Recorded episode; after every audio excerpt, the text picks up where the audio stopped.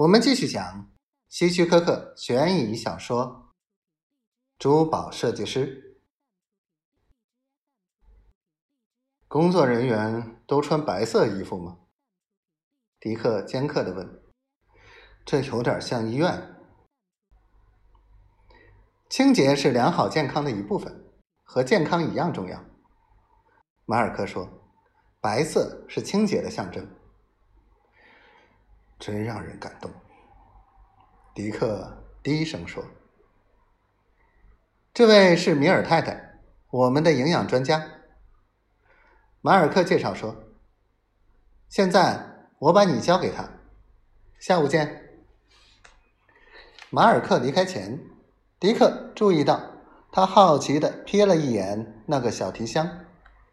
迪克心想，五分钟之内他会向安娜打听，什么东西这么珍贵。毫无疑问，他会告诉他的。请坐，迪克先生。营养专家说：“我们坦率的谈谈。”迪克微笑着坐下，希望能获得他的菜谱。我可以找人替你把箱子送到房间里，他说。是的，我相信你可以。迪克干巴巴的说。不过我宁愿留他在身边。现在，谈谈午餐。别担心，他说，举起一只胖手。从你的外表就可以看出，你是一个胆固醇过多的人。真的，真的，迪克先生，从你的脸上可以看出来，你非常爱吃煎鸡蛋、香肠。你腿上放着那个箱子，很不舒服吧？没事儿，迪克坚决地说。你准备让我吃什么样的饭菜？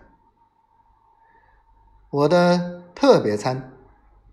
米尔太太骄傲地宣布说：“特别餐，就是。”花菜和肉汤，他解释说，每样各一杯，合起来四十七卡路里。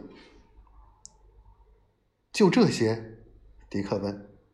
就吃这些？当然不是，他嘲弄说，光吃花菜肉汤，没人能活下去。你可以愿意吃多少芹菜就吃多少芹菜。实际上。我要你带几根芹菜，整天咀嚼。整天带着芹菜，迪克脱口而出：“这是什么名堂？”